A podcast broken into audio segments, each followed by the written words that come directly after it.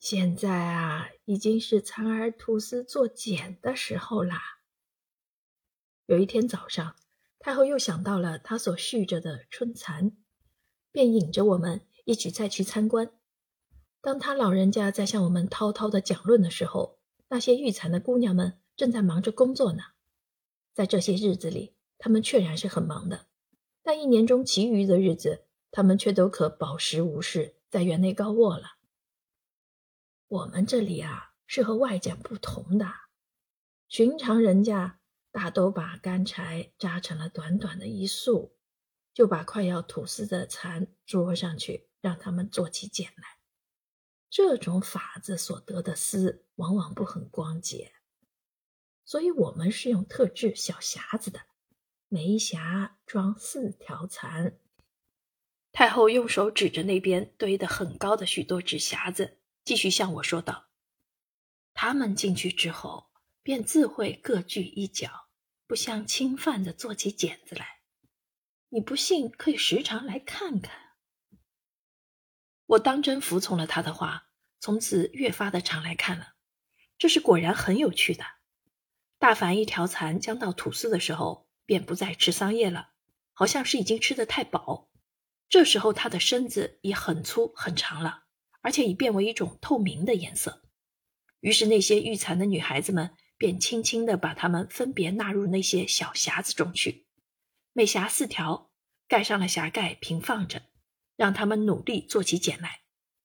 大概经过了五六天功夫，打开匣子看时，四个白色或金黄色的茧子已在匣子的四角上端端正正的结好了。不过据说一匣子四条蚕。必须是同一颜色的，要是有三条白的，一条是黄的，那一条黄的结了一半，便绝不肯再结了，所以必须预先鉴别好，不能混乱的。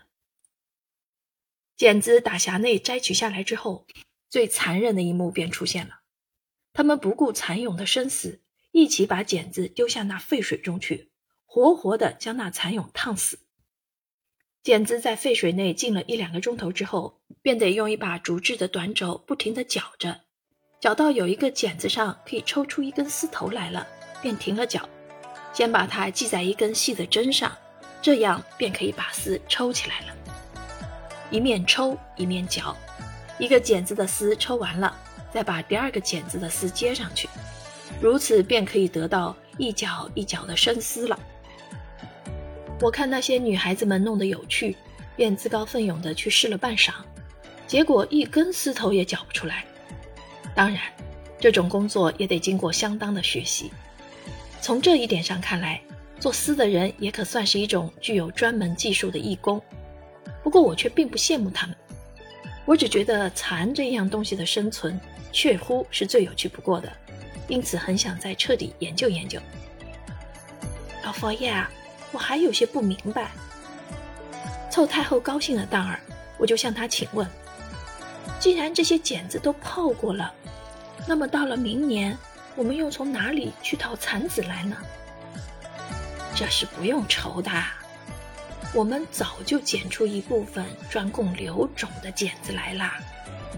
她很耐烦地给我解释道：“那茧子里面的蛹还会变化呢，我们只要不烫死它。”隔了相当的日子，它就会变成蚕蛾了。这些蚕蛾是绝不肯再在茧子里躲着的，它们就自动的把茧子咬破了一个小洞，钻将出来。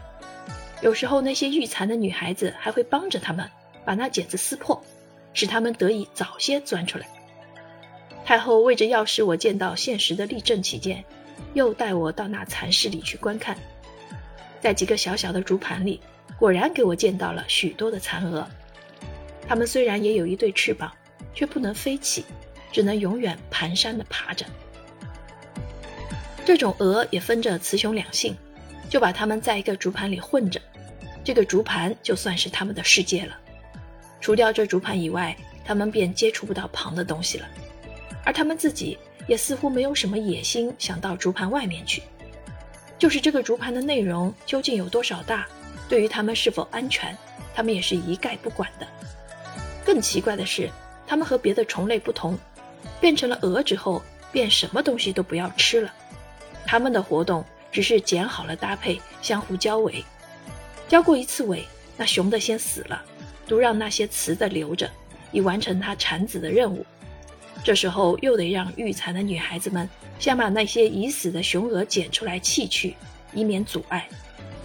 在那竹盘的底下，原是早就铺好的白纸。过的一天或两天，雌鹅就在纸上实行产子了。隔一夜再去看时，只见纸上已满散着无数黑芝麻似的蚕子和许多已死的雌鹅。当然，它们也就不再需要而立即被弃去了。你不是觉得很有趣吗？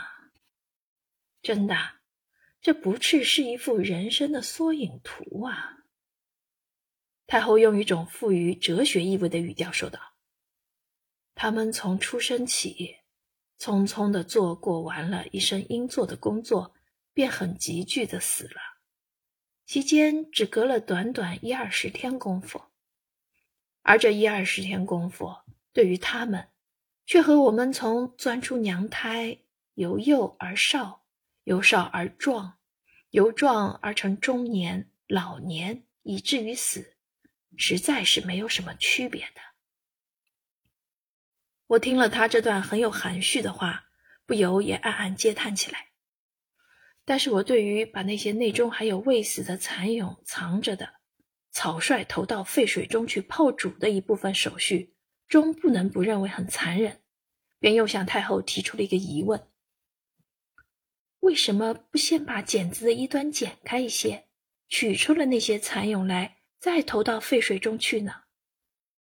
这是不行的。太后似乎很以我这一问为愚蠢的可笑，但她并不厌烦，还极有兴致的答道：“剪子是万万不能剪破的，一剪破便不能再缫丝了。如其可以剪破的话，我们何不待里面的蛹变成了蛾钻出来之后，再拿去缫丝呢？”因为剪子上的丝都很整齐，而且是接连的，一破便不行了。而要从一个剪子上抽出一根丝头来，又非得用沸水浸过不行。所以这个方法是无从改变的。何况那些蚕蛹即使不烫死，先把它们取出来了，过几天也无非是一死而已。他爽快一针见血地攻破了我的无意义的怜悯之心。太后对于蚕实在是当做一种调剂疲劳的娱乐品。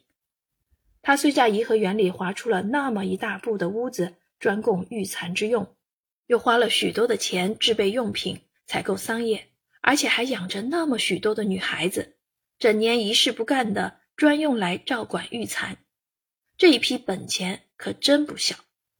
但他却从不曾把他所得的剪子卖出去，总是自己用来缫丝用的，而所缫的丝也是绝对不卖出去的，又不见有什么大的用处，只是一角一角的藏起来，或者凑他自己一时高兴，再叫另外一起制丝的女孩子们用各种鲜艳的颜色把那一角角的丝染起来，然后再收藏，这样无非是格外多花几个钱而已。只有一件东西。可算是寓游戏与实用之中，就是当那些快要吐丝的蛋儿捡取一两条，放在一张糊在茶杯口上的薄纸上，让他们把原是要用以结茧子的丝一起吐在这纸上，于是就把这满布着蚕丝的薄纸剪成圆形或长圆形，用绒布做垫子，取来作为粉扑或擦抹香油，倒确然是最细软爽滑的。